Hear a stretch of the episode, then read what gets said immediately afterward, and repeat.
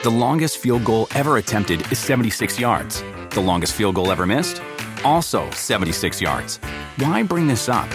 Because knowing your limits matters, both when you're kicking a field goal and when you gamble. Betting more than you're comfortable with is like trying a 70 yard field goal. It probably won't go well. So set a limit when you gamble and stick to it. Want more helpful tips like this? Go to keepitfunohio.com for games, quizzes, and lots of ways to keep your gambling from getting out of hand. If a friend asks how you're doing, and you say, I'm okay. when the truth is, I don't want my problems to burden anyone. or you say, Hang it in there. because, If I ask for help, they'll just think I'm weak.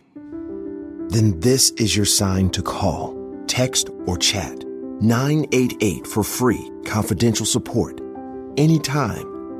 You don't have to hide how you feel. Welcome to The Megyn Kelly Show, your home for open, honest, and provocative conversations.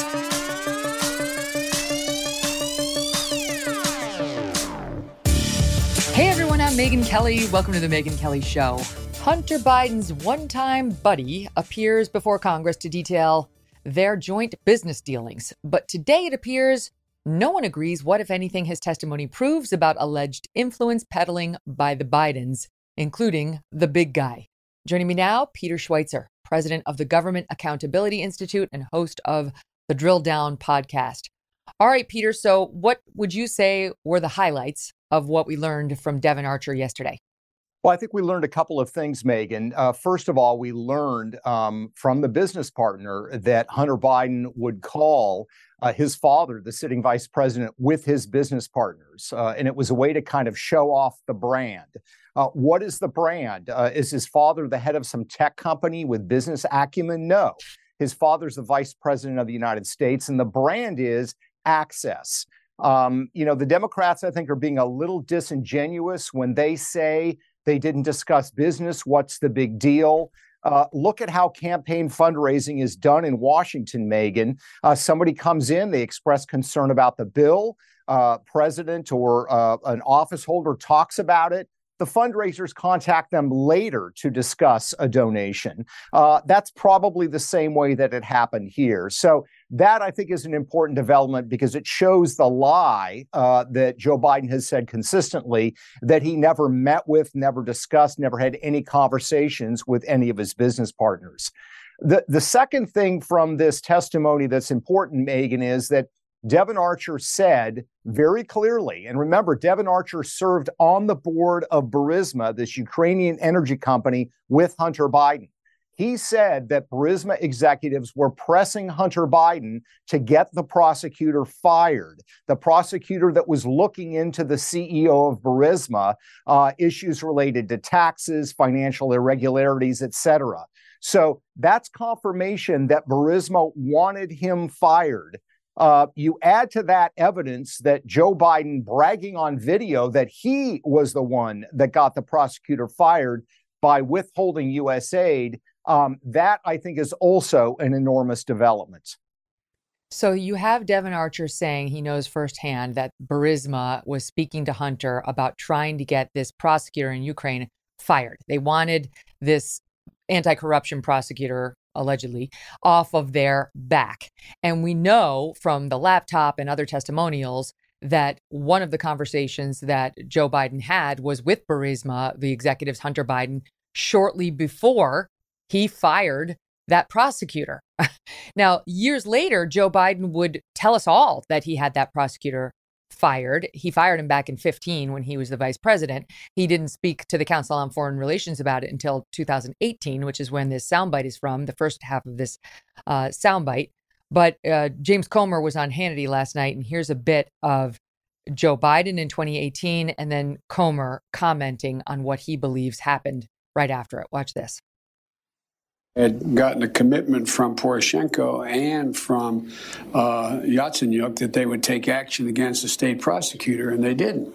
So they said they had they were walking out to press conference. Said, "No," I said, "I'm not going to. We're not going to give you the billion dollars." They said, "You have no authority. You're not the president." The president said, "I said, call him." I said, "I'm telling you, you're not getting the billion dollars."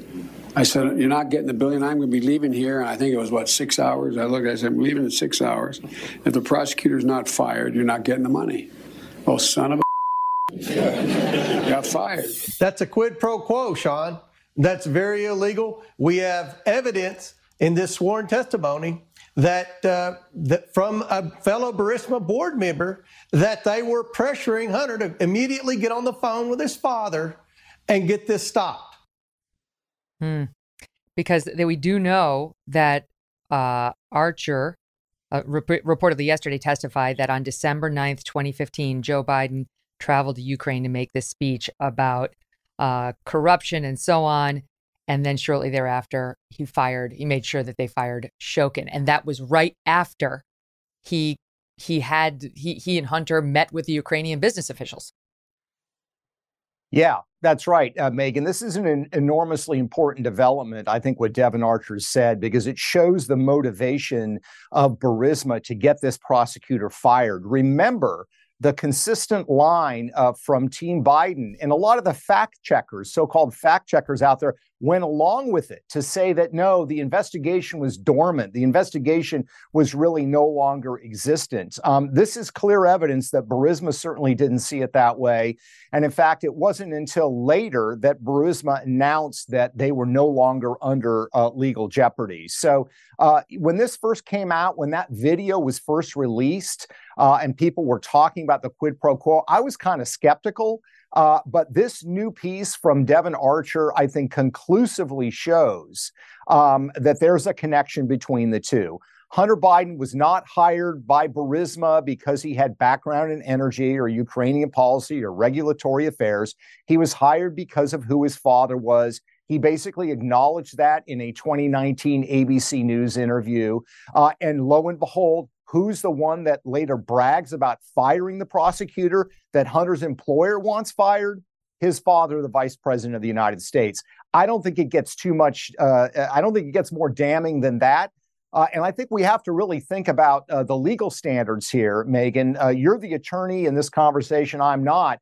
But if the standard is we have to show uh, a video of Joe Biden talking to his son, um, saying, I will get this done, that's a ridiculous legal standard. I think the evidence is clear cut. It's a quid pro quo, and Hunter Biden was paid in part to have his father take official actions on his behalf. And that includes getting this prosecutor fired. That's the only thing that makes any sense. That's the only thing that makes any sense. Neither Devon Archer nor Hunter had any expertise in oil, gas, energy whatsoever. They got placed in that Burisma board when Joe Biden was the sitting vice president.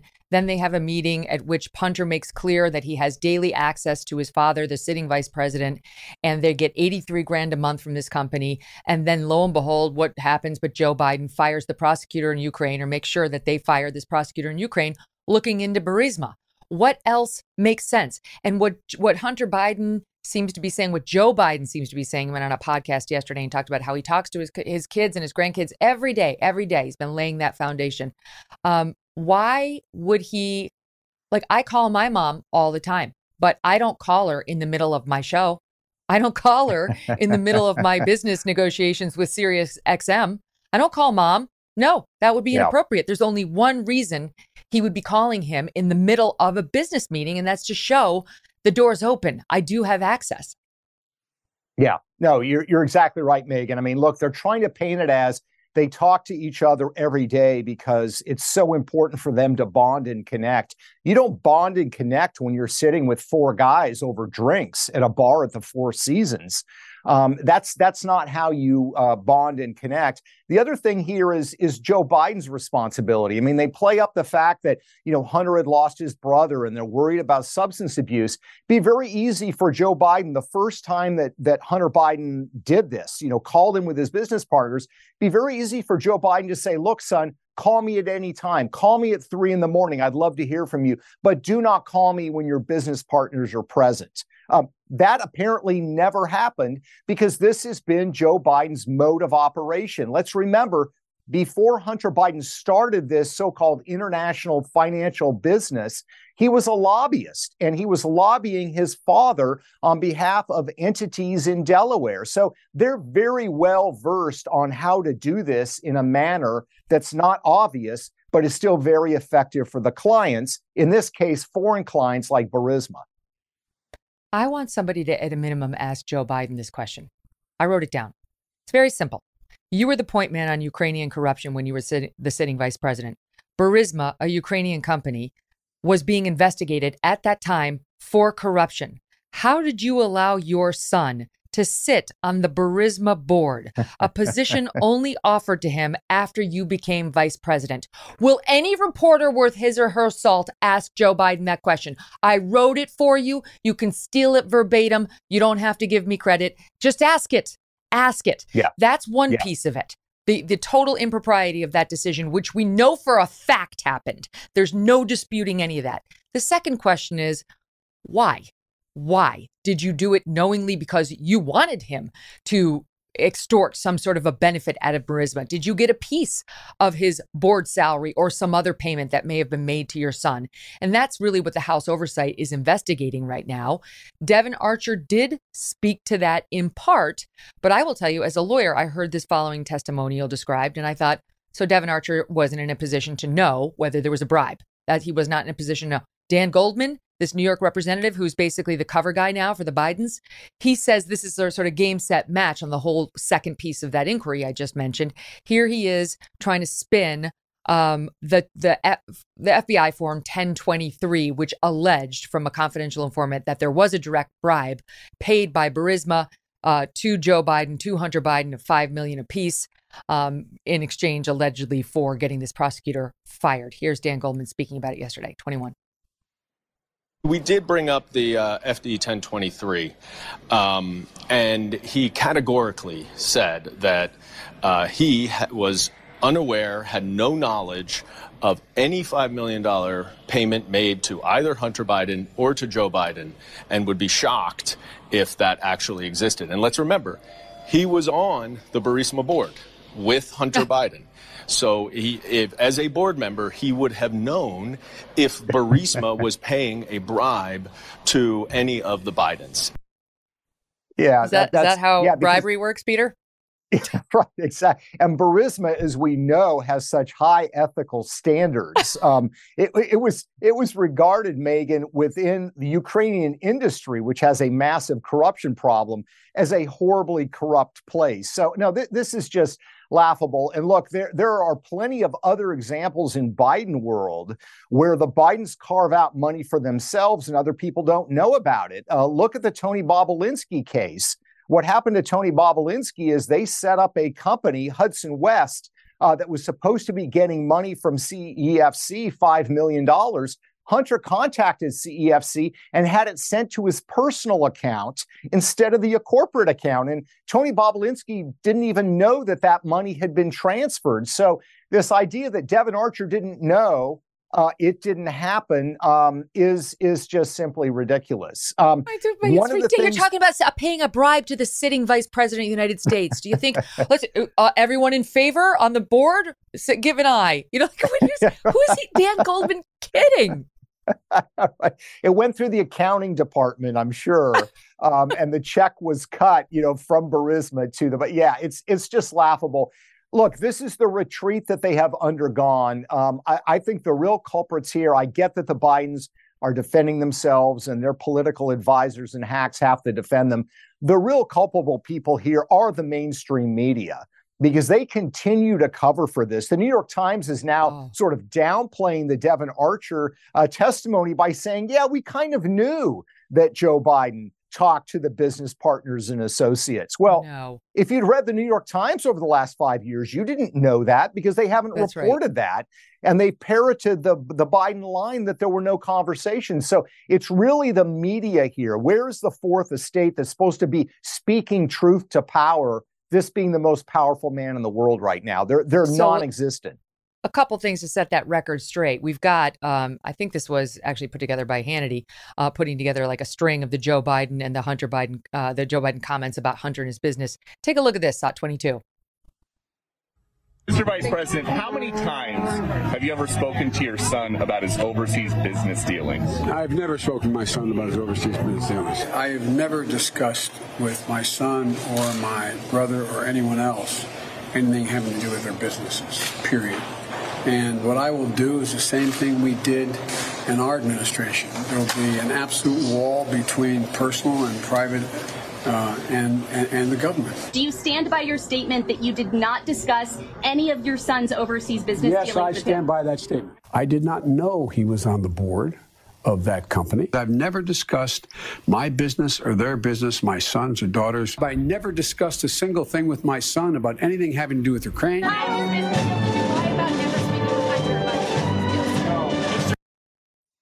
Okay. So he made very clear. I mean, I guess he was just like, "Are you are you at home in your living room, Hunter? Oh, okay, then we're good. And then we can talk." No, he was phoning in at least 20 times to these business meetings or Hunter called him during, at these business meetings, and he knew very well what the purpose was. However, the spin continues from Dan Goldman. Again, spinner in chief. He's just downright dishonest. I'm sorry, but he is. That that last soundbite shows it, but here he is, and now what's become in the past 18 hours an infamous soundbite. It's sandwiched in the middle of a bunch of nonsense, but where he tries to say they would talk about the weather. Listen, SOT 20. He did describe that there were a, approximately 20 occasions over the course of their uh, nearly decade long business relationship that Hunter Biden would uh, ask his father to say hello to whomever he was at dinner. He said there were sometimes when it was friends and sometimes when it was a potential business partner. But the witness was unequivocal and stated very clearly that they never discussed any business on that phone conversations. There were niceties and there was a hello and there we talked about the weather. If he says hello to someone that he sees his son with, is he supposed to say, Hi, son? Oh, no, I'm not going to say hello to the other people at the table or the other people on the phone. The witness was very, very consistent that none of those conversations ever had to do with any business dealings or transactions. They were purely what he called casual conversations. Peter, Mollie Hemingway writes in a piece in the Federalist today while no one actually thinks Joe Biden has a secret interest in meteorology that he only shares with corrupt foreign oligarchs who happen to be in business with his son, the claim is ridiculous for another reason, which is, and she's giving credit to Larry O'Connor here, quote, understand this Hunter getting Joe on speakerphone was the deliverable. Exactly right. Yeah, I, when I, when I first heard him, Dan uh, Goldman say this, I thought, you know, there are these things called weather apps. You don't need to call your dad to discuss the weather. I mean, you have weather apps. This information is not hard to get. But but more to the point, um, look, in all of these dealings, the question I would ask Hunter Biden and I would ask Joe Biden is, what was your son's business? What services did he provide? Tangible services did he provide? And or what product did he provide for these tens of millions of dollars that flowed to him from China and Ukraine? Because he had no skill set, and we know the answer. The product was Joe Biden. Uh, mm-hmm. And again, I mean, uh, Dan Goldman knows this. It's the way fundraising is done in Washington, D.C. You know, a lobbyist comes into the office, he's concerned about the bill. The senator or congressman talks with them about the bill. He doesn't ask them for a donation. He doesn't ask them to hold a fundraiser. That happens after the fact. A subordinate calls them. That's where the financial transaction takes place. It's the same thing here. These foreign entities were investing in the Biden family. In fact, Chairman Yi, who was the head of the CEFC, when he sent $6 million to Hunter Biden, he said this is not just for you, this is for all the Bidens. So they all knew who they were in business with. They were in business with the Biden family. And I think as this investigation proceeds, Megyn, we're going to actually see more evidence that Joe Biden actually benefited personally from his son's financially from his son's overseas business dealings. Um, you're right. The, the, the what business were you in? What business were you in? That's a great question because it's very clearly the access business. I'm, my last name is Biden, and so is my dad's, and he's the sitting vice president. From the laptop, Um, again, this is from the New York Post. There was an email uh, September 22nd, 2011, where Hunter told Devon Archer that a Chinese mogul who secured them a multi million dollar deal, deal, quote, loved him for his last name. Um, a, a, Chinese businessman, uh, Che Feng, who was referred to as the su- super chairman by this pair, Devon and Hunter, uh, helped Biden's firm, Rosemont, uh, and another one. And uh, then Hunter emailed Archer, I don't believe in lottery tickets anymore, but I do believe in the super chairman. When Archer questioned why Feng was so generous to Hunter, Hunter speculated that his favorable position had everything to do with his hyper connected father. And to your point about what actual services could he provide? He wasn't an energy expert. This is a lie. There's no reason for Burisma to have him on the board. Something happened in court last week that Margot Cleveland of the Federalist was pointing out. I don't have it totally understood in my head, so forgive me. I'm going to try to go, but from memory.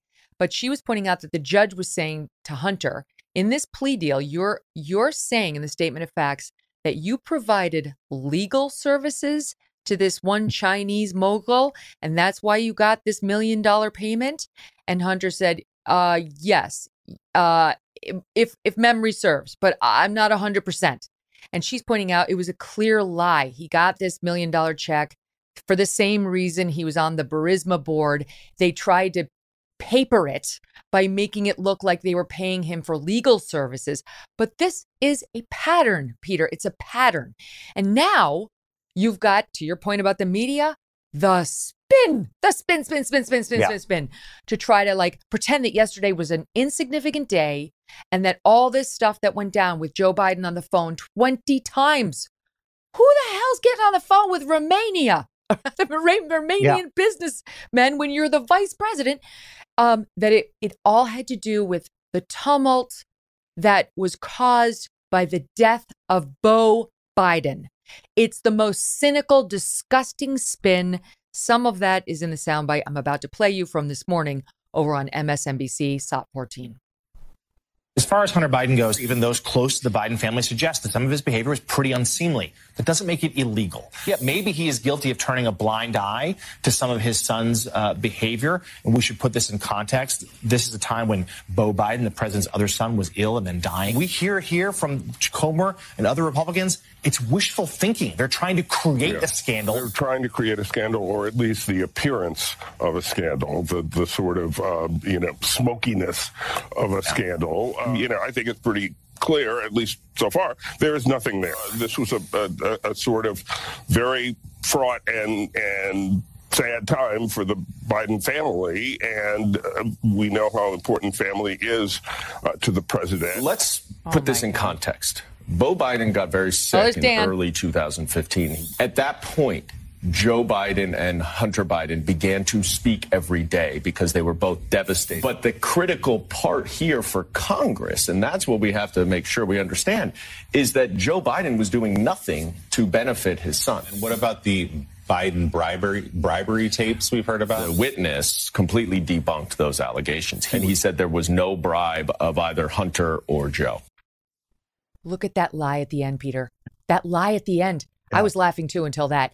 He said there was no bribe. That's a lie. That's not that's not yeah. even what Dan Goldman said happened yesterday. He upped his rhetoric for Morning Joe. That's not even arguably what even Dan Goldman said the witness said. The witness said yesterday, according to Dan Goldman, not that he was aware of, um, but t- he states it definitively there on MSNBC to their audience. And how about the nonsense about they were just too upset about Beau to realize what, that they were breaking laws? Yeah, you know, and and look, I wouldn't bring this up except for the fact that they're playing the Beau Biden card. You know, I guess Hunter Biden was so distraught about his brother's death uh, that he ended up having an affair with his brother's widow uh, yeah. while he was still married. I mean, it, it, it's just so ridiculous. And look, I think these sort of twisted, um, uh, this twisted logic, these distortions, in my mind, are a sign of desperation. I mean, they, it, it's becoming increasingly untenable. They keep shifting the goalposts, the arguments keep shifting and changing. Um, and another important point here, Megyn, is we focused on the corruption aspect of this, but something we also have to put into context is the national security implication of this. You have, in the case of China, three Chinese businessmen. You mentioned the super chairman, Che Feng. All three of the Chinese businessmen that funneled tens of millions of dollars to the Bidens had ties to the highest levels of Chinese intelligence. The super chairman, Che Feng, at the same time he is setting up Hunter Biden for this private equity deal, BHR, that nets him, by some estimates, $20 million. Uh, at the same time he's setting Hunter Biden up for this lottery like win, he is business partners with the vice minister of state security in China, whose responsibility is recruiting foreign nationals to spy on behalf of China. So this is not about, oh, can we prove the legal standard of whether there's a quid pro quo? There is a larger national security question here. The first family of the United States has received tens of millions of dollars from foreign sources, and many of those foreign sources have ties to foreign intelligence services. Does that not matter anymore? I think it does, and I think most people think it does. This guy, Hunter Biden, was doing all this when Joe Biden, by his own admission, knew that he was a cocaine addict. He was a crackhead. He knew. And he didn't yeah. say this is a dangerous position for the country for you to for you to be having this kind of access to people in Ukraine, to people in China while putting me on the phone with them. Who this guy lied about his taxes, cheated on his taxes, lied on his gun application uh, form. Are we? Is it really so hard to believe he took access he had to Joe Biden's confidential papers from his days in the Senate, never mind the vice presidency, at one of the homes that we now know Joe Biden was keeping inappropriately in those locations, and let somebody take a look for a payment so he could get his crack? He was sniffing Parmesan for the love of God in an effort to yeah. try to get some sort of a high. No one cares. Imagine if you had a prosecutor with the tenacity of Jack Smith on this case, Peter, instead of figuring out the Trump scheme to go talk to the guy who ran surveillance at Mar a Lago to see if whether a tape could be erased or not, something Trump denies. But imagine this is what gets people so aggravated. that they, yeah. they, tell that there's, there's no there's no two systems of justice that that it was Trump's justice department that was weaponized not Biden's and we're all supposed to sit back and say that Trump he sure is horrible he shouldn't be running at all it's four more years for the sitting honest Uncle Joe yeah yeah, no, look, uh, it's interesting how their characterization of Hunter has changed completely. Uh, they argued for years he's a legitimate businessman. He was a Yale trained lawyer. He got these deals because of his merit. Now they're saying, oh, well, he was just distraught and he was on drugs the whole time, which to me just doubles down on the question then why do you think these foreign nationals were sending him all this money? Let's remember also another thing, Megyn, that Joe Biden apparently went along with, which is in 2014, the US Senate released this back in 2020. In 2014, Hunter Biden said, I no longer want Secret Service protection. So he was mm-hmm. traveling mm. to China. He was traveling to these other foreign locations without Secret Service protection, taking money from people connected to foreign intelligence services with a major drug problem. And apparently, Joe Biden had no problem uh, with him doing that. So it's a massive security threat. And you're right. There are two tiers of justice in this country. Uh, there is no effort, serious effort by DOJ to investigate this in any serious way. Um, if this was a Trump rather than a Biden, uh, the investigation would be handled far, far differently. And if you look through the span of human history, Megyn, the surest example of a decline of a civilization, it's not free elections, those are enormously important. It is when the criminal justice system is seen as totally corrupt and favoring a select few. That's when you see the decline and, and collapse of civilizations. And people are starting to seriously distrust our criminal justice system in this country, I think for good reason. Thank God Republicans won the House. Thank God they won the House. You people out there, you voters, you can do what you want when it comes to the White House. That's up to you. Do not give up divided government. Otherwise, we're not going to know any of this stuff. The only reason we know this stuff is because we, you, people, voters, you voted in divided government, and that is a blessing. Peter Schweizer, so are you. Thank you so much for being on with such clear, concise explanations of it all. It's always a pleasure. Thanks, Megyn. Wow. All right. When we come back, a longtime former star whose name you will know on the U.S. women's soccer team calls out her former teammates. That's next. The longest field goal ever attempted is 76 yards. The longest field goal ever missed? Also 76 yards. Why bring this up? Because knowing your limits matters, both when you're kicking a field goal and when you gamble. Betting more than you're comfortable with is like trying a 70 yard field goal. It probably won't go well. So set a limit when you gamble and stick to it. Want more helpful tips like this? Go to keepitfunohio.com for games, quizzes, and lots of ways to keep your gambling from getting out of hand. If a friend asks how you're doing, and you say, I'm okay. when the truth is, I don't want my problems to burden anyone. or you say, Hang it in there. because, If I ask for help, they'll just think I'm weak. then this is your sign to call, text, or chat 988 for free, confidential support. Anytime. You don't have to hide how you feel.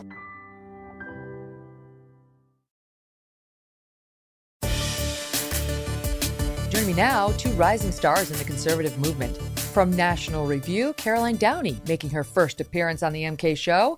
And back with us from the Florida Standard is Will Witt, whose new book, Do Not Comply Taking Power Back from America's Corrupt Elite, comes out on September 19th. Caroline and Will, great to see you. Thank you for being here. Let's kick it off with, so to speak, kick it, get it, American soccer.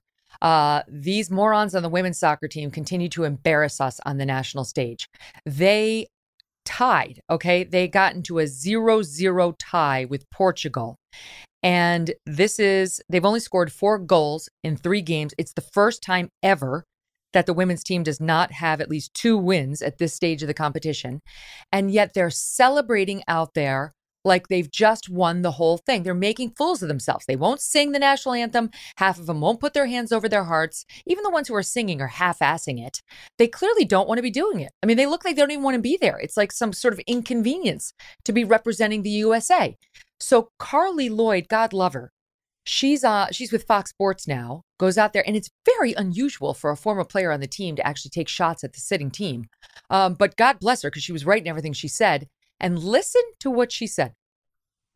I have never witnessed, and just seeing these images for the first time right now on the desk, I have never witnessed something like that. There's a difference between being respectful of the fans and saying hello to your family, but to be dancing, to be smiling. I mean, the player of the match was that post. You were lucky to not be going home right now. Started to shift post 2020. I think there's just a lot of off the field things that are happening. And you know you never you never want to take anything for granted. You put on that jersey and you want to give it everything you have for the people that came before you for the people that are going to come after you. And i'm just not seeing that passion. I'm, I'm just seeing a, a very lackluster uninspiring taking it for granted um, where winning and training and and doing all that you can to be the best possible individual player is not happening. Right. Because she, she mentions 2020, that was post George Floyd when you had the Megan Rapinos of the world saying, We're not singing the national anthem. We're all taking a knee. We're never going to sing the national anthem again. And now she said that the player of the match was that post because a post blocked uh, one of the other team's kicks into our goal, not not us. So this team is prancing around like they've won the whole thing. They won't respect us. They won't respect our country. They won't respect the men and women who have died for the United States by just managing a heart, a hand over the heart, and yet they celebrate themselves like crazy, even though at best they've tied. I don't, Caroline. What do you make of it?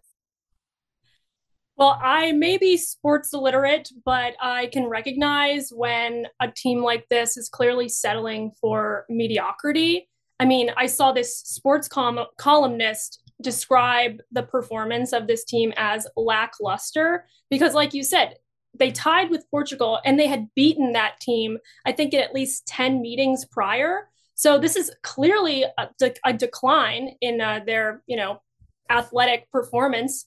And I think it's probably because they're prioritizing other issues besides Mm-hmm. being a winning team for the United States and, and representing the US well. And it's it's definitely politics.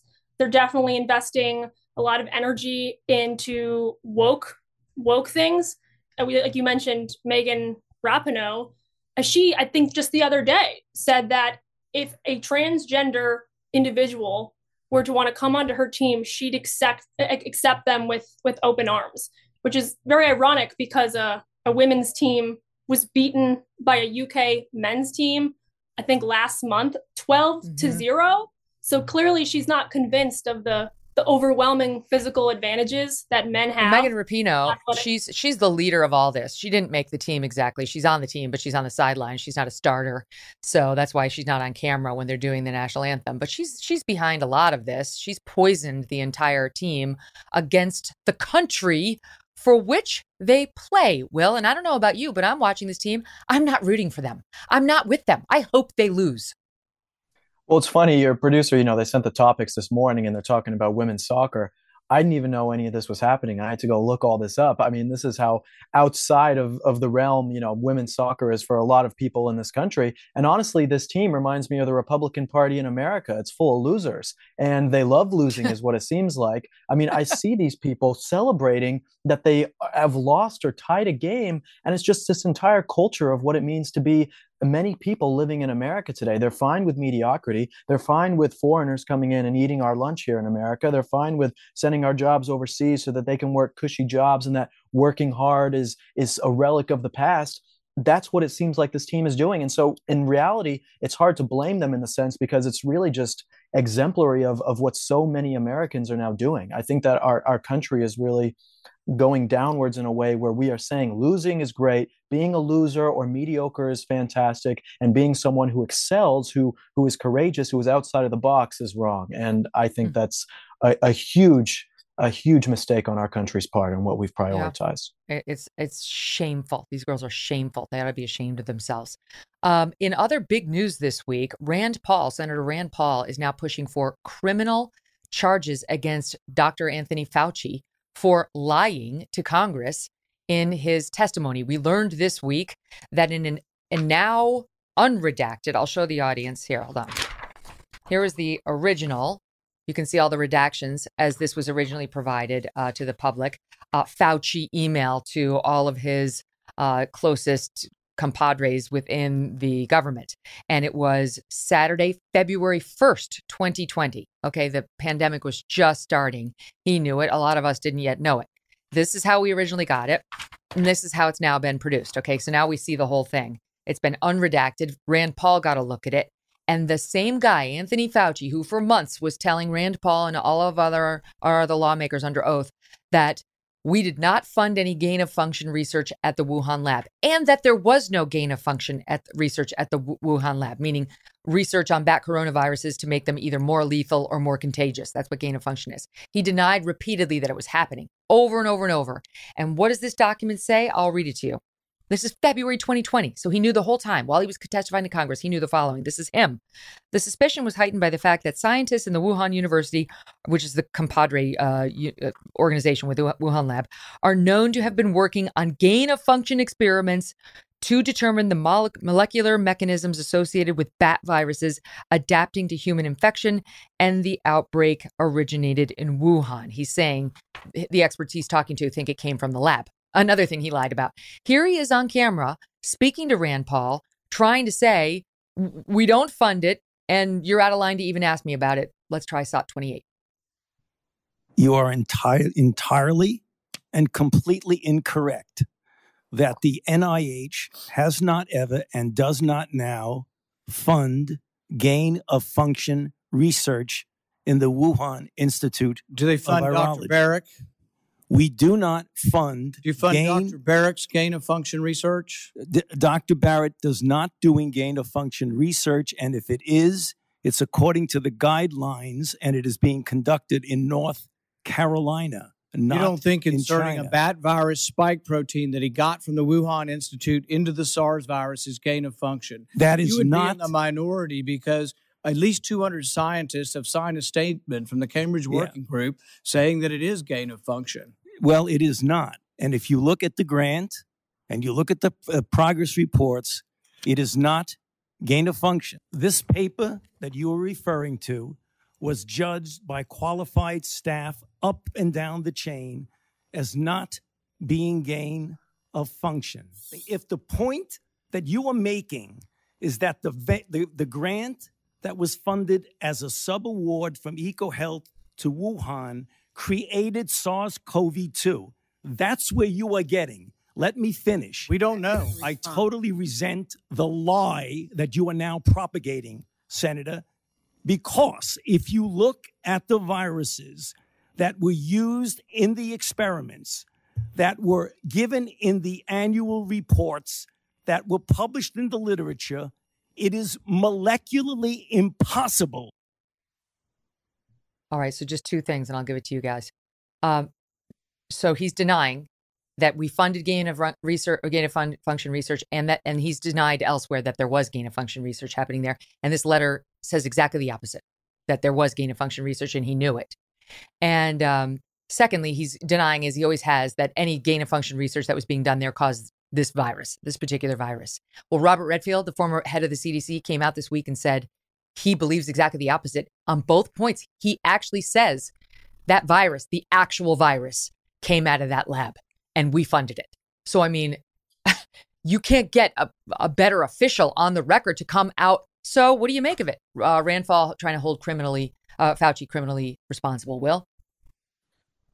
I think it's a good thing. He's obviously telling the truth, but it's hard to imagine that something's actually going to come of this. I think of Hillary Clinton in 2016 and all of her emails and and her being held accountable. Haven't seen that yet, or who knows what's actually going to happen with Hunter Biden with everything that they were just talking about. I mean, we we can be hopeful about these things, and we can think that Fauci's going to be prosecuted for something like this, but it's hard for me to get too excited thinking that something's actually going to happen. It seems like all the time the people who are the the most evil or doing the most harm in this country usually are able to get away with the things that they do. I hope that's not the case because obviously the truth is there. I mean, you could you had Dr. Fauci lying about masks, saying that the masks work and the social distancing worked, but most people don't know this. You could actually go on the NIH website but in this 2021 is so much bigger. and there were studies against it. Oh, so masks, much bigger. That's Of one course. thing, Will. This this is what everything. caused the pandemic. This Yes. is we're getting to what caused the pandemic. Why why did so many people die?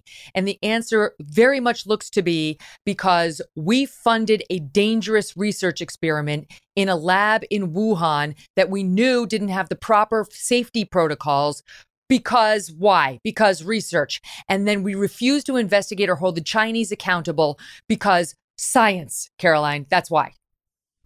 Yeah, I mean, it was reckless scientific investment. And when you think about how many scientists were suppressed and silenced for challenging the ongoing narrative years ago that this virus naturally emerged from animals in a wet market, I mean, they were taken offline. The amount of cr- the crackdowns on social media over this.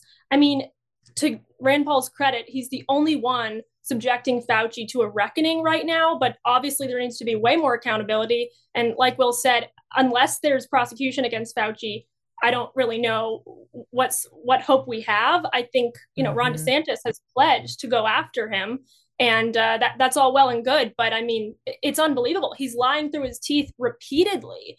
When we we have the evidence, we have the testimonies, like you said, from from public health officials who said no, like we are culpable, the United States partially.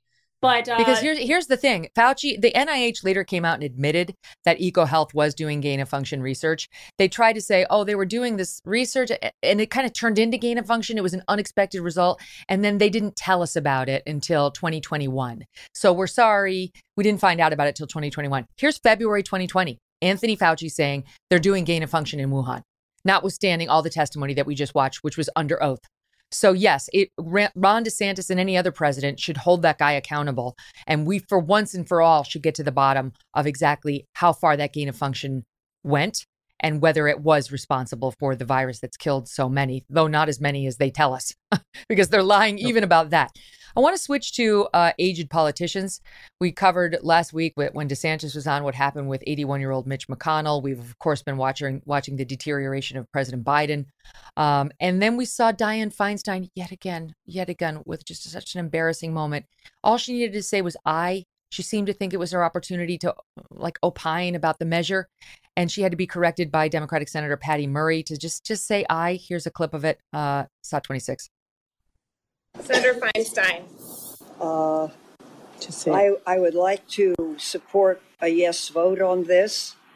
Um, it provides 823 billion and it funds priorities submitted. Yeah, just say aye. Okay, just Great. aye. Thank you. She's 90, Caroline. So how old is too old? Oh my gosh, it's heartbreaking. I I just think there's a point where this is elder abuse and and that applies to our our president. I mean, Feinstein is recovering from shingles still. She was in the hospital for so long that she missed many votes to the point where her Democratic colleagues are saying you should resign. I mean, what happened to just gracefully retiring to private life, returning to your grandchildren, to just, you know what I mean? Just leaving public office after a life of service.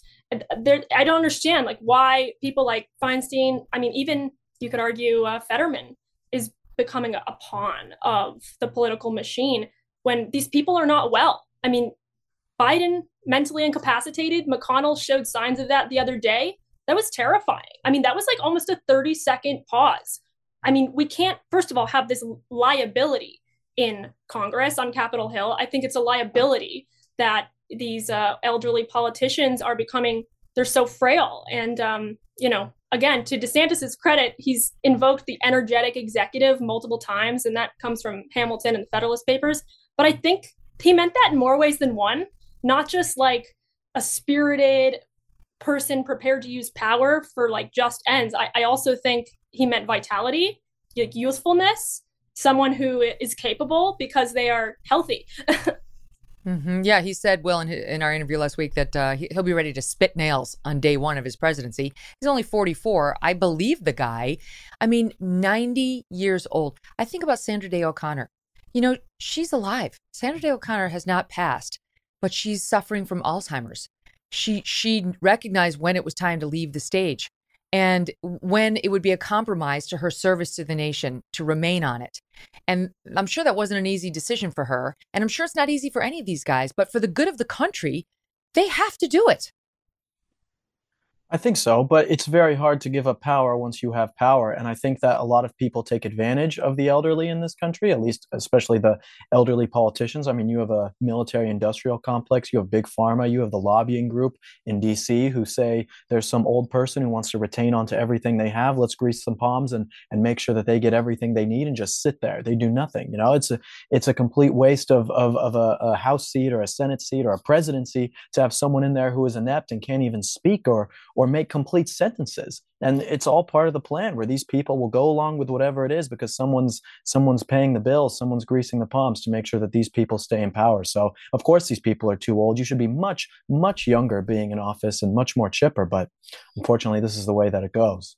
Yeah when when i was practicing law um, there was a mandatory get out clause. I think it's 62 I think memory serves. What you know, so you could become a partner, but at 62 they wanted you out, not because they couldn't have another partner in the law firm, but because they understand the natural workings of one's brain may not allow one to be at peak performance. You know, maybe 62 is too young, but certainly at 81 and at 90, it's time. And yet, if you write too much about this, Caroline, you'll be called an ableist and an ageist um, and sort of shamed out of pushing it. I mean, younger generations have a very large stake in the future of this country. I think it's fair that we say, you know, pass the baton to us.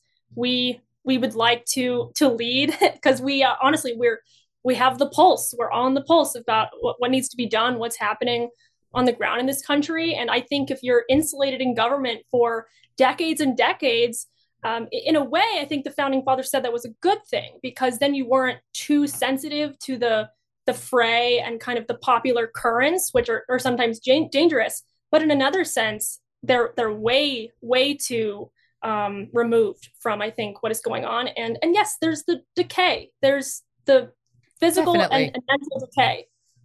You know, we're still looking, well at a presidential race that looks like it's going to be a 77 year old against an 80 year old. So, I mean, we're we're, we're forging right ahead with that battle. What do you make of that?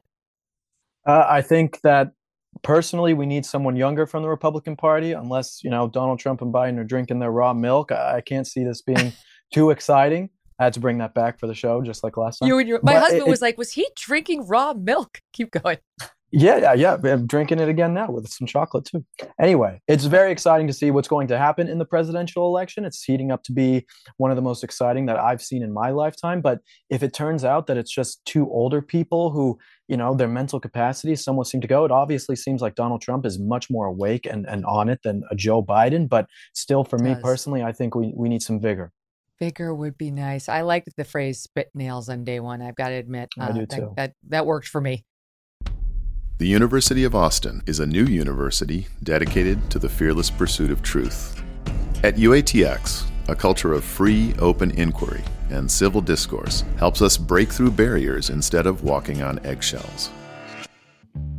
Students will feel at home in our downtown Austin campus. With guidance from world class professors, they'll grapple with history's most important ideas. They'll learn through dialogue without fear of censorship while forming friendships that last a lifetime. They'll have unparalleled access to mentors in business, science, politics, and the arts, and develop careers alongside Austin's leading entrepreneurs, builders, and founders.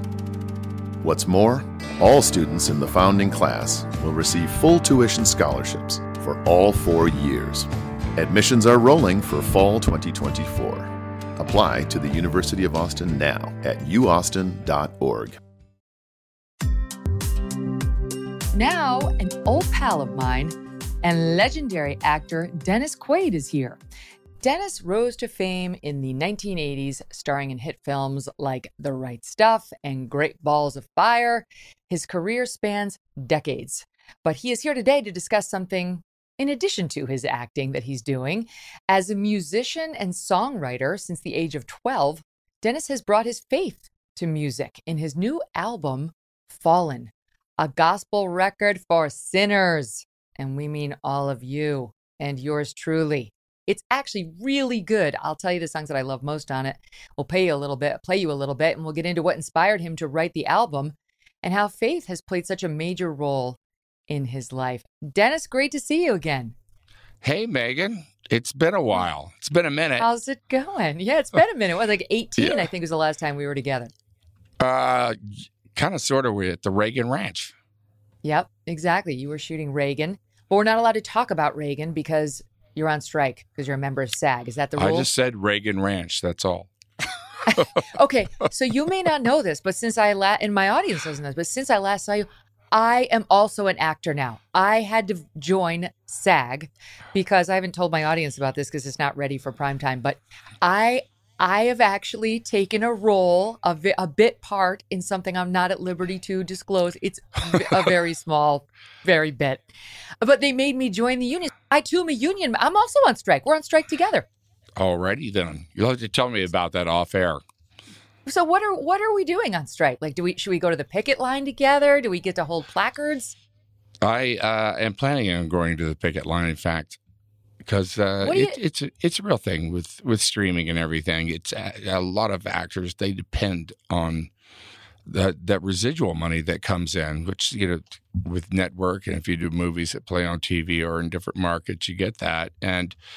It's uh, you know it's kind of a person's social security that they get for life. I mean, I still get substantial uh, amounts for movies I did back, uh, you know, in the '80s, in fact, and uh, they need that. And you know, uh, streaming, I don't think they have a business model for it yet, and I think you know, that's been a, a big problem. But they they will get it, and I think you know it's going to happen. It's just a question of chicken right now, I guess, because nobody Mhm. wants to talk.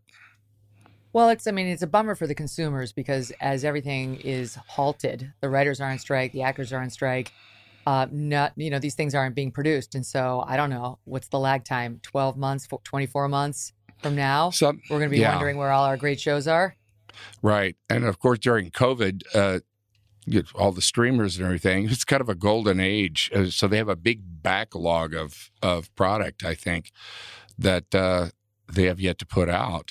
And so, like I said, it's going to be a game of chicken, I think, for a while. Mm. And the streaming thing is interesting because it used to be that guys like you would star in something. I, I don't know, maybe it's, I think more of in terms of television, but you'd star in a television show. And then when the reruns were on, you get paid all these residuals.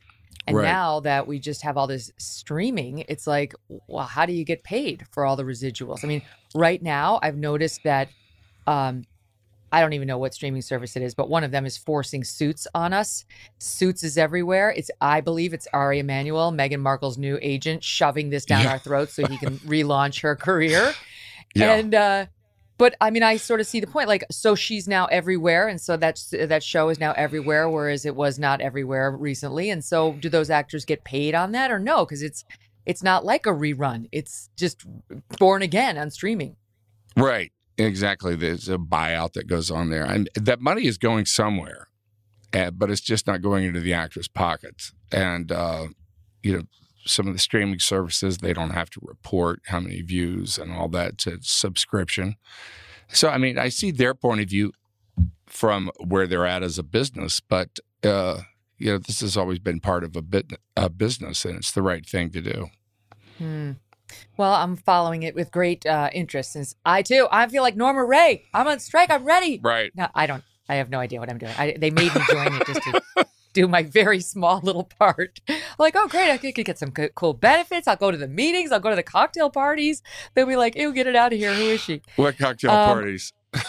yeah, there probably aren't any. Let's talk about music. So I knew that you were in a band. We talked about this when I interviewed you a few years ago. Yeah. It was the Sharks, Dennis Quaid and the Sharks. So That's how right. now have we parlayed this into gospel, into something more about your faith? Well, it's uh, gospel music is.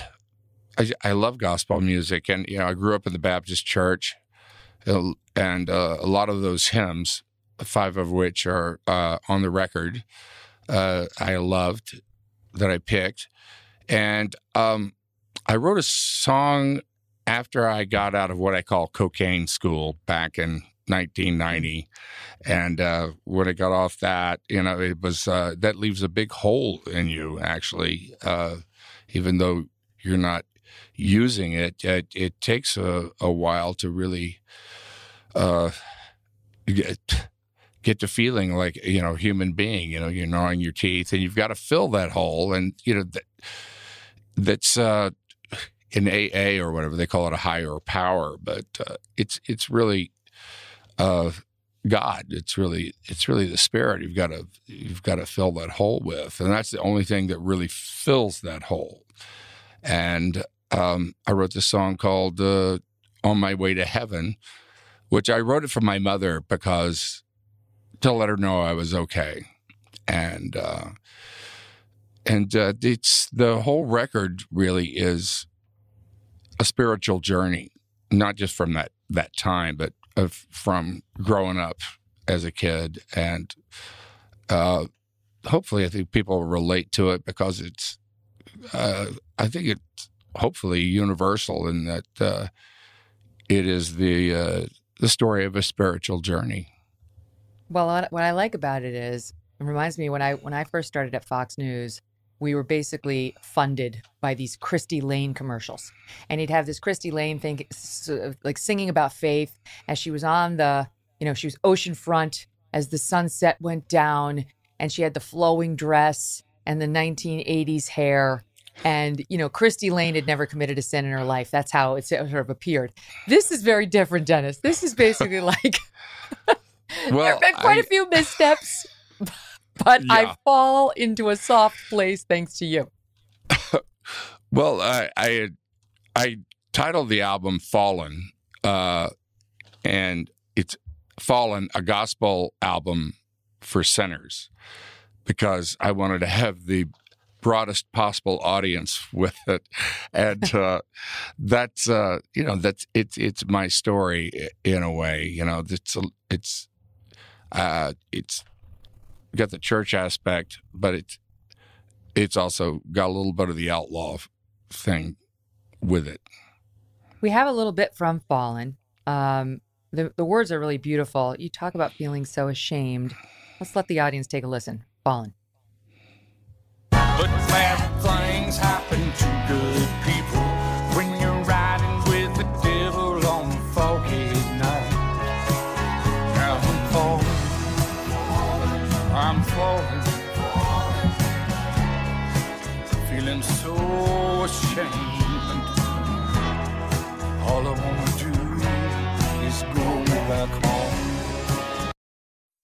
Now you reference getting out of cocaine school, but a lot of the audience may not even be aware of this chapter of your life. It may just be looking at you as this huge movie star who's made 75 movies and is a household name and you're rich and you're famous, but you know of what you speak.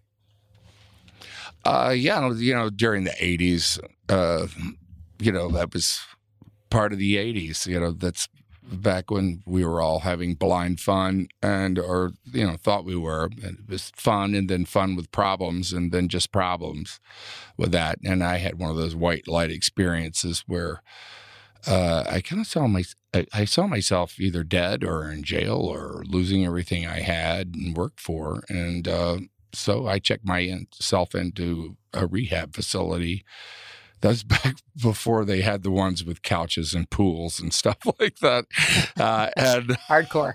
Uh, yeah, and uh, it was uh, 30 days, and I I was lucky I got it. And uh, you know, I spent pretty much the next kind of four years kind of grinding my teeth, and and so I started. Uh, I I read the Bible again cover to cover, and uh, um, I was really struck by the red words of Jesus. And it, as a as a kid, I had I'd grown up in the Baptist church, but I, I got disillusioned with with what I saw kind of hypocritical or churchianity, as as I call it, and um, you know that it would have these nice sayings and everything, but it would people were doing things they weren't living them out or at least in my mind. And um, uh, but the problem was with me. and uh, but I not only the Bible, but I read the Dhammapada, I read the Bhagavad Gita, I read the Quran, and I was a what you call a seeker, I guess. You know, looking for something, and it it came back to the red words of Jesus uh, in the New Testament that really struck me and really hit home, hit my heart, and. Uh, opened up a whole new world and he became my uh, personal savior. There's a much different relationship So that way. how how do you looking back on it, you know, did you just get sucked into it because it was okay? You were in an industry that I remember you telling me when we sat together the last time there were there there were like provisions in movie contracts allowing like a budget for drugs or so I remember you said something along those lines. Well, yeah, cocaine was in the budget back then. You know, it's all that side cash they cash on hand they have, but it was and you know, People Magazine. I remember having you know a big story about how cocaine was you know not harmful at all, and it was just fun, and everybody bought into it. But uh, you know, then John Belushi and Freddie Prinze and you know quite a number of people started dropping, and uh, you know towards the end of the '80s, it got pretty scary. I think. Mm-hmm. This is when you were married to Meg Ryan. Um, Uh, it was right before I got married. We weren't married yet. In fact, we were to be married, and um about two months before our wedding. I mean, that's when that event happened that I told you about, and I uh, sat her down on the couch and told her, you know, I was a. Uh, you should know I'm addicted to cocaine, and uh, you know her jaw dropped, and uh, she really had no idea. She just thought I had a whole lot of energy, and uh, thought I was going into rehab and stuff. And she really stuck with me, and uh, really, uh, uh, really, uh, I'm grateful for that. At the time, she had a lot of support, and uh, I can say I believe it because I'm one of those people who I'll go out to dinner with a group of friends and you know I'll meet somebody new at the table and later I'll be like that guy was so weird he was so strange you know and my husband Doug will be like Meg he was on drugs I'm like what what I never know I have no I am the worst why was he sweating so much? alive right why did he go to the bathroom like 12 times he's Yeah. got he should see a doctor about that so I believe it is possible to have someone in your life who's on drugs without you knowing, although these are not people I was ever married to. Um, so yeah, so you get the help that you needed. Um, and then you wind up divorcing Meg Ryan and you had some other well, relationships that was in uh, there. that was uh, what 11, 12 years later. yeah, your relationships have been pretty good. Your first wife was, I think, five years. Meg Ryan was 10. Uh, Yeah. Then came, um, forgive me, I forget the mother of your twins, her name. Kimberly. Buffington. Kimberly, yeah. Yeah. And then you, ever the optimist, have found love again. Look at you. You're Yes, basically a newlywed. Uh, yeah, we've been uh, Laura and I uh, three years, and we're coming up on what five years being together. And she's really the love of my life. And you know, I wasn't looking for her. I was uh, really kind of giving up on all that, and uh, she comes along, and life surprises you so much, and we we just have the greatest relationship. Uh, just a lot of joy. Uh, joy through everything joy through you know the, the adversities that life throws at you and and the good things the bad things it's just uh, it's wonderful and what i love about it is so it's uh, i think the, really the most honest relationship i've ever had Hmm. Why do you say that? well because i don't know it was it's people i don't know we feel like I, through shame or this or that we feel like we have to hide things from one another or we can't say that because you know this will all go away or whatever or you're afraid to show who you really are sometimes you don't even know who you really are and that's probably most of the time and um uh, we just talk about everything and um it feels so easy doing that which was so difficult before. I mean, it's hard enough for men to talk anyway, you know, about their Mm-hmm. feelings or about what's going on with them. And, you know, it's just different. She's not only beautiful, she's smart. Uh, I read that Yeah. she was valedictorian in her class at Pepperdine. She's Yeah. an accountant. She's got intellectual CPA. chops. She That- has a double must- master's in uh, economics from the Combs School and from Notre Dame. And she was working on her PhD when I met her. And I was a little disruptive in that, I think. Now, now but, she's uh, you know, almost she, 40 uh, years st- younger. So you, and Yeah. we talked about the last time, almost 40 Almost. years younger. But you keep yourself in shape. You were telling me you go to the gym every day because you're vain. That's good. I like that you That's admit it. right. Um, Yeah. mo- Most of us are. um, so how is that? Is it even a factor? I think if you younger, if you marry somebody that much younger who's smart, it can be an equalizer. That's important. If you married some dope, I think that would get old fast. Well, she's a, I don't say she's an old soul or whatever, but she's just, uh, you know, I, we just don't even think about it. I don't know how it comes up, you know, and, uh, you know, I wasn't looking for it. I wasn't even looking for, you know, somebody younger or anything like that. Um, people tell me that I have kind of a young spirit about me, you know, because I have, I'm always going, but, uh, you just never know who No, uh. God's gonna uh, put in your path. Now, if my math is correct, the Parent Trap just hit 25. She's 30, so she was five when you made that movie. So Yeah. is that weird? Well, you got to live with that. There, there it is. Yeah, uh, we have a lot of fun with that actually, uh, with the whole Meredith thing because I have twins. You know, yeah, like you you could have married her or adopted her. she doesn't have a twin. Uh, look, I think it's very optimistic. I always root for people who, if, if your first marriage doesn't work, second, third, whatever. It's like so I, optimistic. I, I get say it's my fourth and final. Yes, I like that. Good. Yeah. Well, and what about kids? Do you think about that now at 69 and she's 30? She probably wants them, no? Oh, sure. I'd, I'd be all up for that. And, uh, you know, we're just, uh, right now we're kind of back and forth between uh, Los Angeles and, and Nashville and a lot of traveling. And so, you know, we're, we're planning it and also seeing what happens with, uh, It's so you know, different being a man. how nature takes so its of different. course. I mean, I could like when I was 35 and I I fell in love with Doug. We got married when I was 37. I mean, that clock was ticking. The thought of being able to just be like, "Sure, I'll do it at 69." It's so different, Dennis Quaid. So, what do you think about like well, you know, do you worry though still cuz it's like, you know, you- life is what it is, longevity is what it is. You would still I do don't. You know, this is like I've been chasing kids now for uh, so so long, and uh, I really like it. And uh, kids, they, uh, you know, you get to know yourself uh, a lot better. You know who you are with kids, and um, never regretted having having one of them. And it, it's you know just love, love in the love in the house. It's wonderful. Hmm. That's so true. Sometimes you want to blow your brains out, but yeah. it's, but it's stop- stop- really stop it's, worth, it's worth it. um, your eldest is famous in his own right now. Jack Quaid, the son you had with. Meg. Yeah. He looks like such a combo of the two of you. It's actually Yeah, I it's think pretty so, too. remarkable.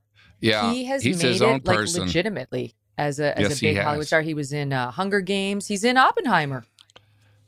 Uh, yes, he is. Uh, you know, uh, it was obvious that he was always going to be an actor. You know, his mom's Meg Ryan and me, and never we never pushed him uh, to do that. Um, but you know, he just gravitated. By the time he was four years old, he had a video camera in his hand. You know, one of those old '90s versions. You know, and uh, was making movies and you know just all throughout. And you know, then uh, he got into high school drama and kind of really did it the right way. That's what I did. It was, you know, in school and never let him be a child actor because we kind of didn't want that pressure on him. But then uh, came time he was going to get an agent, and um, I and my agent actually had, you know, since he was a kid, wanted to represent him, and so you know, I told him that. He said, "No, I want to do it on my own." So uh, he went out and got his own agent and fine. Did then, you know, here he's got the Hunger Games. That's his first movie, is the Hunger Games. And then his second job, he's working with uh, Martin Scorsese uh, in Vinyl. That was a great series that was on. And so it was uh, like, hey, Jack, uh, how about helping me out a little bit? You know, he's just, just doing great guns. And uh, You should tell him to put you on a Joe Biden plan. yeah, guess so. He's uh it must be odd like to see the chip off the old block doing exactly what you do. You know, like we're all rooting for our children, but it must be it must be interesting just to watch them do exactly your craft and do it in his own way. Like Mhm. did you well, how does it make you feel when you go to a big movie premiere of his? Uh, it's I just I just feel so proud of him. Actually, he's on this show called The Boys, you know, uh, with Amazon as well, and uh, I just feel so proud of him. Every time I see him, I forget, uh, you know, that he's my son a little bit, and uh, he's very much his own person. And you know, he's had to deal with this. Uh, what do they call it? Uh, the you know ne- nepo baby thing, but uh, Mhm. uh, he's very much his own person. Who cares, right? In the end, like, yes, he's got two famous parents. Maybe that made life easier for him in breaking into a very competitive business. But I mean, honestly, it's tough enough right now to be a white guy. So good for him. Yeah, but you gotta you gotta have the talent to stay there. You know, no, Yeah. uh, and uh, he really did do it on his own. Yeah, of course, they're not going to keep casting him in these big films if he doesn't have the acting chops. True. Now, how old is he now, Dennis? He's 32. 32. Okay. Because one of the things that I was thinking about was, you know, we, we talked about you and your drug past. And, you know, just this week, you, I'm sure you saw that Angus Cloud died, this 25 year old actor who starred in Euphoria. They're not exactly I just, saying I just saw a little bit of that. You death. read about that last night. In fact, Yeah, it's very really sad. sad. yeah, So they don't. they're not saying the cause of death, but every like the directors who worked with him, they're and they're saying, like many of us, he suffered with addiction and depression. So it, you know, they're leading us to believe it had something to do with one of those, possibly an overdose. We don't. We just don't know. yeah. But these are I don't these want are to the comment reasons on why. it, but it's, no, no, no. But I'm not, not it's, going to ask it's you. but really these Are, tough. These are the reasons why I would be worried if one of my kids wanted to become an actor. Like the industry seems to have a fair amount of this. I think it's everywhere, Megyn. I think it, it's just not publicized like it is uh, in the in the uh, entertainment industry. It's everywhere. It's uh, in all walks of life, and it's um, so many people are dying of fentanyl these days. I mean, things that you you know weren't around when I when I was doing my thing. It really scares me, and uh, but I don't, I don't worry about that with him. He's got such a great head on his shoulders, and uh, God, he was he was such an easy kid. Well, how's that possible? Right? How do you inoculate from a, a family of privilege with the with the parents? I mean, you obviously got a divorce when he was five. He's spoken about it publicly, talking about how that was sort of He young enough to not actually, totally yeah. get it. Oh, okay, all right. Um, but he seems very well adjusted, and even he has said that that like he thought you guys handled it pretty well, and that growing up, you know, you you were obviously just mom and dad, even though he knew you were famous and he saw your divorce on the cover of People magazine. He said with like the paper shred down the middle.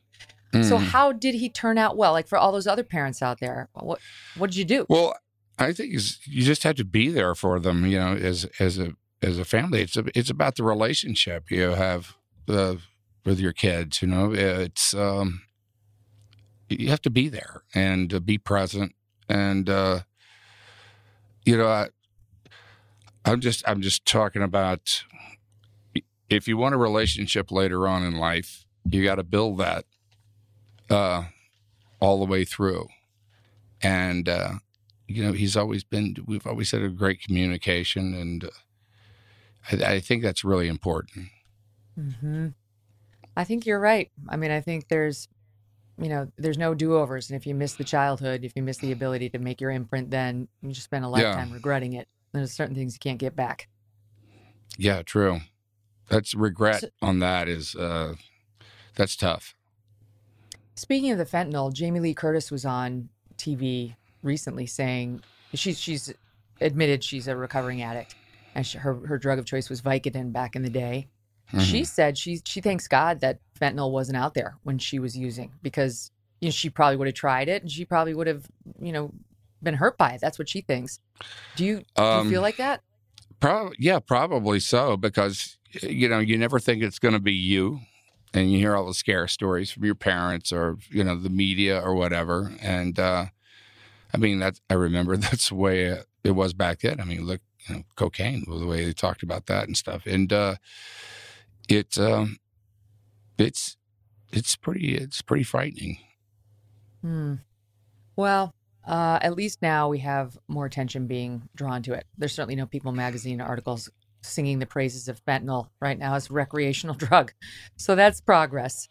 Um, on messaging, like what do you hope to achieve by sharing these stories, like the stories of faith? I it's not very popular right now. Faith is going sadly down in terms of uh, its popularity. Church attendance is at record lows, not just church, but temple, etc. I mean, what do you do? You hope to inspire anybody to give it another look? Not necessarily, you say, church, but just spirituality and connection with God.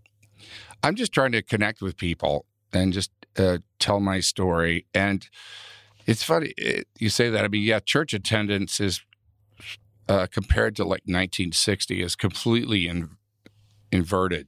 Uh, people went to church, and and I, I got disillusioned with church. uh, You know, uh, it early, you know, and uh, or what I call churchianity, you know, and uh, but I think there's actually I think in COVID I think there is kind of a spiritual reawakening. I think that maybe we're just starting to see the effects of uh, in this country. Because people have been so busy for so long and you know they finally had to like stop and they were at home and with all with uh, their life. And i think they became contemplative. And, and the only thing to do for a lot of people who you know play music was go in the studio.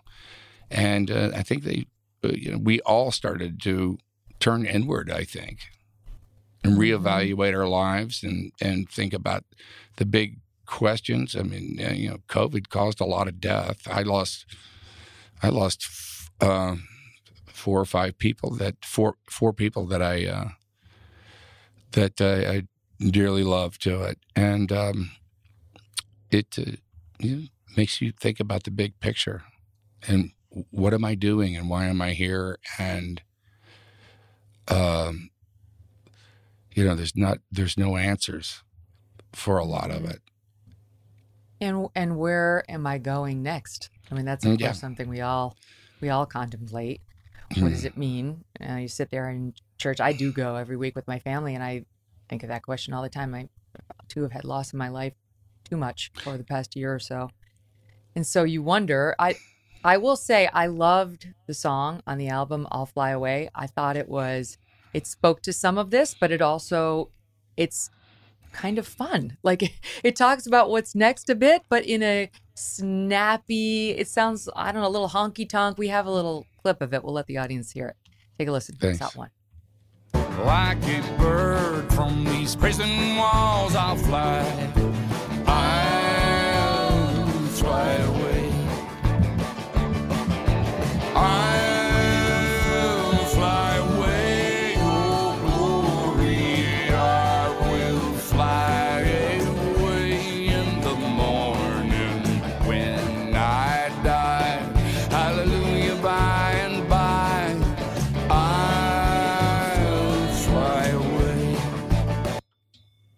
Dennis Quaid, you're channeling a little Johnny Cash there, if you don't mind me saying, in a great Maybe way. a little bit. He was, he was such he was such my hero. And still is. Uh, Jackson Brumley, uh, who his father his father wrote that song "I'll Fly Away," uh, is in the background uh, on that. So Oh. I thought that was kind of cool. And he, unfortunately, he just passed uh, about three days ago, and Oh, uh, no. I'd like to send out my regards to his his family, and we're sure going to miss him. And uh, but it was great to have him on the record. when you're singing a song like that, you know, with lyrics like that, which are addressing some profound questions, but in a way that picks up the spirit, like what does that feel like? I you know but that's because I, I think that the the experience is of of God and uh, faith is is a feeling of joy. You know, it's called the good news is is what it is, and I I, I really feel that Jesus, you know, came here to tell us about heaven, yes, but he also came here to, I think, teach us about how to have heaven here on earth, and. uh inside of yourself. You know, that's not always easy or whatever. And a lot of it just has to do with, you know, faith. And it's, it's uh, that, that part of, we all know that hole that's inside of ourselves that, you know, it's usually the last thing we think of at night or the first thing about when we wake up in the morning. And, uh, uh, but so I, I, to me, it's joy. You know, my mom used to say, "Don't ever let anybody take away your joy," and uh, it's good to live by. Mm-hmm. How how important has faith been in your marriage to Laura? Uh, God is uh, really part of our relationship.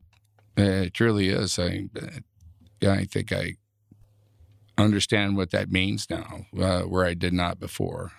You know, and I think that comes through having a personal relationship with uh, with God. Hmm. And Is she she's a faithful person? Oh yeah, she grew up. Uh, she grew up uh, like that. Her, in fact, uh, her parents were, were missionaries over in Japan, and uh, her father is um, he's a professor and uh, he's a poet. Uh, he he writes. Uh, his poetry is very faith driven himself, and uh, they're great people. How do they feel about you? We all get along great. A, It's got to uh, be so nerve wracking to meet the parents. At first, it was, yeah. like. At first, it was, yeah, for the age difference and everything. But you know, they, uh, they're, uh, they're just really good people, and you know, Laura and I were, uh, we, you know, we feel about each other, and, and that's you know, it's a very natural thing. Mm. Uh, she's got an old soul. You, you have an, a young personality, so I feel like that could that could work potentially. I could see why uh, why why it landed. All right, stand by, Dennis. There's more to go over. We're gonna take a quick commercial break. We will be right back with Dennis Quaid right after this. The University of Austin is a new university dedicated to the fearless pursuit of truth. At UATX, a culture of free, open inquiry and civil discourse helps us break through barriers instead of walking on eggshells. Students will feel at home in our downtown Austin campus. With guidance from world class professors, they'll grapple with history's most important ideas. They'll learn through dialogue, without fear of censorship, while forming friendships that last a lifetime. They'll have unparalleled access to mentors in business, science, politics, and the arts, and develop careers alongside Austin's leading entrepreneurs, builders, and founders. What's more, all students in the founding class will receive full tuition scholarships for all four years. Admissions are rolling for fall 2024. Apply to the University of Austin now at uaustin.org. This is a big year. The Ohio Lottery's golden anniversary. 50 years of excitement, of growing jackpots and crossed fingers. 50 years of funding for schools, of changed lives and brightened days. 50 years of fun. And that is worth celebrating. So watch for can't miss promotions, huge events, and new games that will make the Ohio Lottery's 50th year its biggest one yet. Learn more at funturns50.com. They switched places on us, Nick. You mean I've had Annie with me all this time? Well, I wanted to know what you were like, and, and Hallie wanted to know Mum, and are you angry? Oh, honey, of course not. I just can't believe it's you. Last time I saw you, you had diaper rashes. You're all wet. it's all right. Look at you. Well, I'm quite grown up now and quite without a father. And I'm headed into my crazy mixed up teenage years, and I'll be the only girl I know without a mother to fight with. Hallie, you've been in London all this time? Come here, Squirt. Dennis Quaid breaking the rules of never sharing the stage with children or animals. He's broken that rule too. Yeah, and that's there the was a dog in that scene too. Lindsay Lohan, at I think 11 years old, there. Amazing. By the way, Yeah. Dennis's new album is called Fallen, a gospel record for sinners. It's out right now. So, Dennis, uh, she just had a baby. Lindsay Lohan just welcomed her first baby. She's now 36 years old. Can you believe it? that is news to me. Oh, congratulations. Great. Last Great, time I great, talked great. to you, you were saying, come back, come back. Uh, She's an incredible talent, no?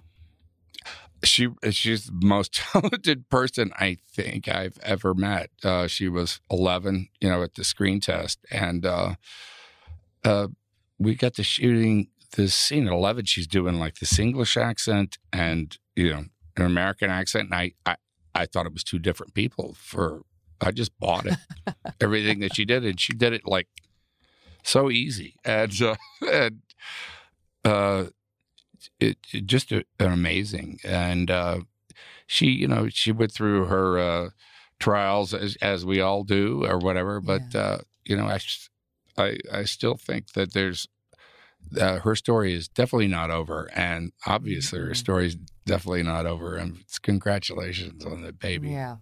She's just got talent like oozing out of her pores. That one, there's just Yeah. not going to be keeping it, keeping that down. Um, and you can't say that about everybody. A lot of people make it because they work hard or what have you. She's just, she seems naturally talented. I got to ask you the question of when you look back on your career in the 75 movies, it's unbelievable.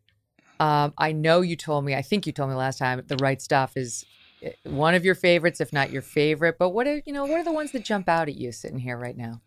Um, well, the Parent Trap was one of them. It really, Parent Trap gave me new life. You know, I, uh, you know, told you about, uh, you know, getting off cocaine and all that stuff. And you know, you think you, uh, you, uh, you're doing the right thing, and now things are going to get better, but they actually got worse. Is like I took a year off to really kind of work on myself, that which turned into two, and then, uh, um. So it, it was uh, Hollywood forgets about you pretty quick. I found out, and uh, you know, along came the Parent Trap about uh, six years later, and it it gave me a, another career. Really, so it's it's always um, it's that's always in my heart. And uh, then I would say that like the rookie, um, Reagan, which I just did. Uh, you know, I've got got a bunch of them. Uh, a frequency, which father son stories. I've done a lot of father son stories, which uh, always uh, vibrates with me. Why? Um, because, well, it's what guys do. You know, they're struggling with their fathers inwardly or outwardly. Uh, um, and, and who they are as as a uh, themselves, and you know, in how are they in relief? Who are they in relief to this other person? And um, it's um, it's uh, you know it's, it's something that, that wells up in guys. I think. Hmm. Were did you did you have a struggle with your dad? Um. Yeah, and uh, yes, I did. You know, there's a lot of things. Well, I don't want to be like that, and that I wound up like that, or I can actually feel my father actually inside me. Um, he passed in '86 uh, of a heart attack at 63, and um, but uh, I could. It's yeah, I could feel it inside me. But we wound up being really good, close friends uh, in the latter part of his life, which was really wonderful. You know, my parents were divorced, and he was when I was about uh, 11, and uh, he so he wasn't around. But then we wound up really having a great adult relationship. What did he do? You were raised in Houston, yes? Yeah, he was an electrician. Okay. Yeah, so you're a good yeah. Texas boy, which explains too some of your connection with faith. I do think like depending on where you grow up, you're more than likely to have a connection with God and in certain places like New York City, less likely. More accessible. That's what you're saying. Yeah. And you know what else? Not just God, but love of country, the love of God, love of love of country, selflessness. Well, I think I, I mean, think there's a lot of people in those big cities that have a love of country and a love of God too. You know, you know uh, what it is though? Find the them young all the time. aren't the young people are not feeling the love of country. We actually just saw this in a poll in 19 hold on a second. I wrote I wrote it down. Okay. Gallup. In get this. 2013. So that's 10 years ago. Back then 85% of people aged 18 to 29 uh, felt patriotic.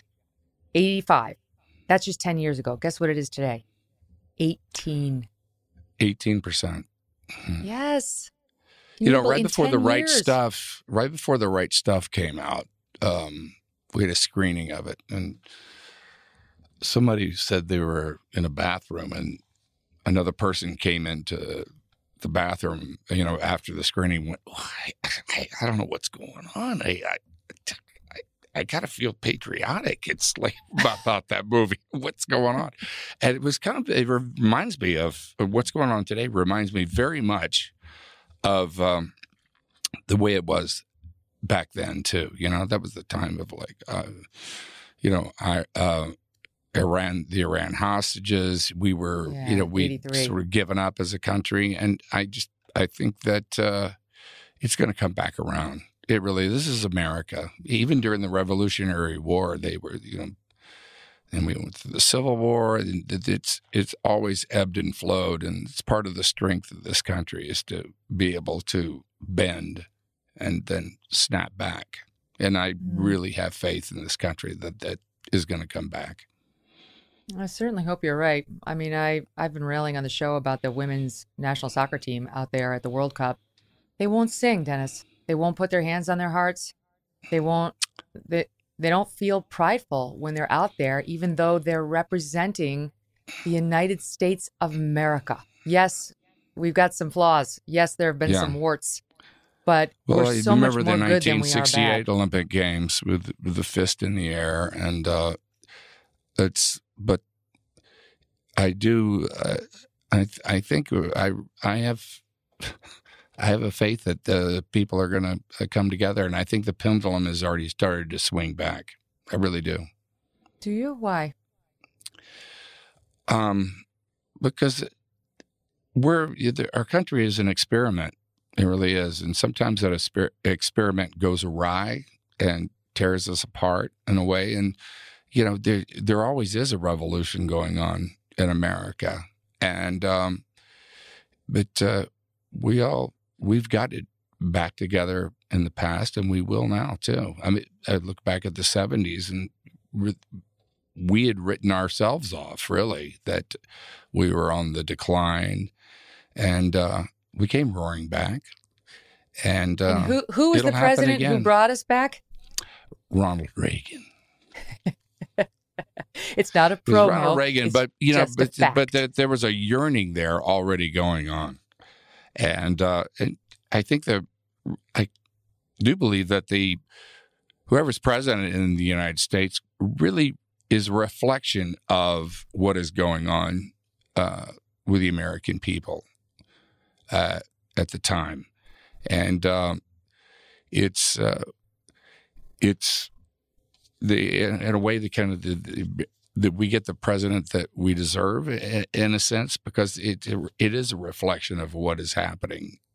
And there's so much divisiveness which is built up and political correctness and just the ability to you know state the obvious common sense and uh, but i it's coming back. I can I already feel right. it I know you're uh, you're an independent, uh, which is yeah that's about as I right as you're ways. allowed to be. it's about as right as you're allowed to be in Hollywood.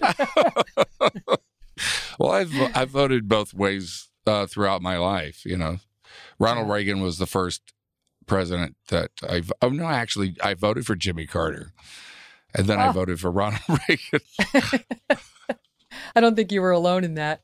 We, uh, we this video went viral just over the past couple of days. Fox News posted it, and it's at the tomb of the unknown soldier in Arlington National Cemetery. You know, I don't know if it was this way where you where you live, but this past Saturday was nuts with the storms on the East Coast Mhm. and in the Virginia area where Arlington is. It's in Virginia. Um, they had winds of up to 80 miles an hour here at the Tomb of the Unknown Soldier. They were nearby. They are clocked you it talking at about the eight- sentry at the at the tomb Yes, the Sentry. Yeah, at- Yeah. it the winds were 59 miles an hour. The rain was pouring, and look at this guy. Look at this guy, Third Infantry Yeah. Regiment. The Sentry's walking. Listen.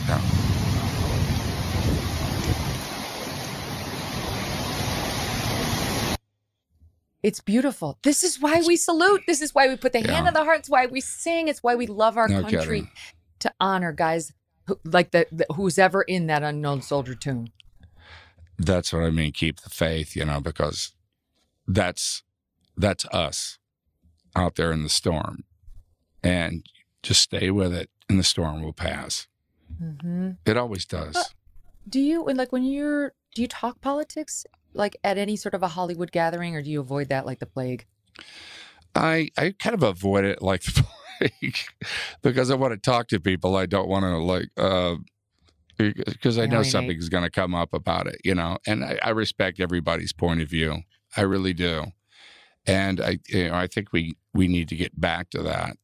And uh, it's uh I think right now we're just kind of talking at each other and uh but uh it's you know i'm not like afraid of it but uh you know i don't want to alienate people and you know I like to keep my opinions to myself uh, a lot.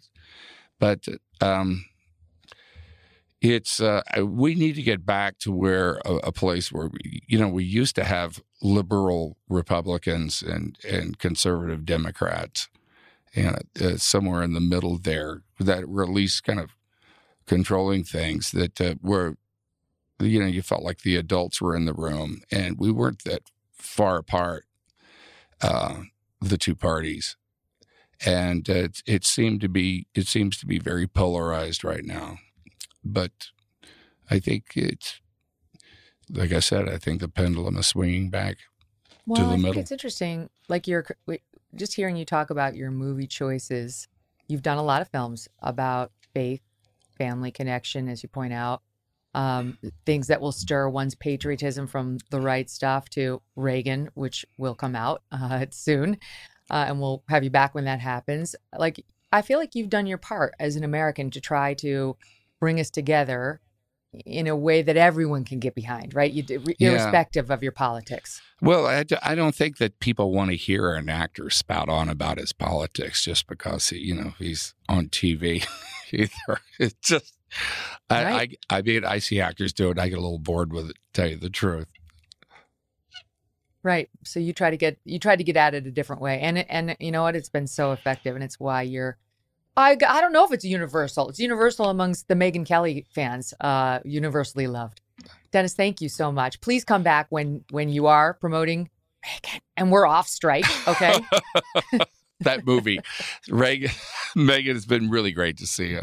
And you Oh, look great. And uh, I look forward to the next time, maybe in person.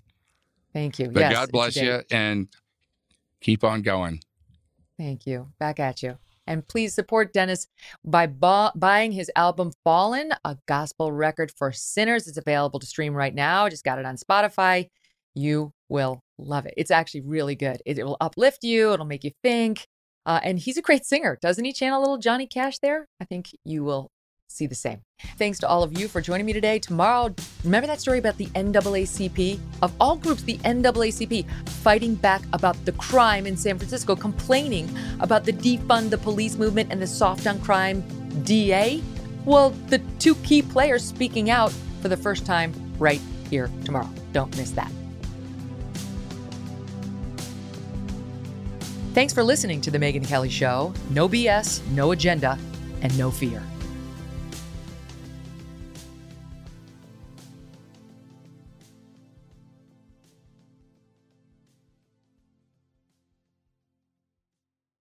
The longest field goal ever attempted is 76 yards. The longest field goal ever missed? Also 76 yards. Why bring this up? Because knowing your limits matters, both when you're kicking a field goal and when you gamble. Betting more than you're comfortable with is like trying a 70 yard field goal, it probably won't go well. So set a limit when you gamble and stick to it. Want more helpful tips like this? Go to keepitfunohio.com for games, quizzes, and lots of ways to keep your gambling from getting out of hand. If a friend asks how you're doing, and you say, I'm okay. when the truth is, I don't want my problems to burden anyone. or you say, Hang it in there. because, If I ask for help, they'll just think I'm weak. then this is your sign to call, text, or chat 988 for free, confidential support. Anytime. You don't have to hide how you feel.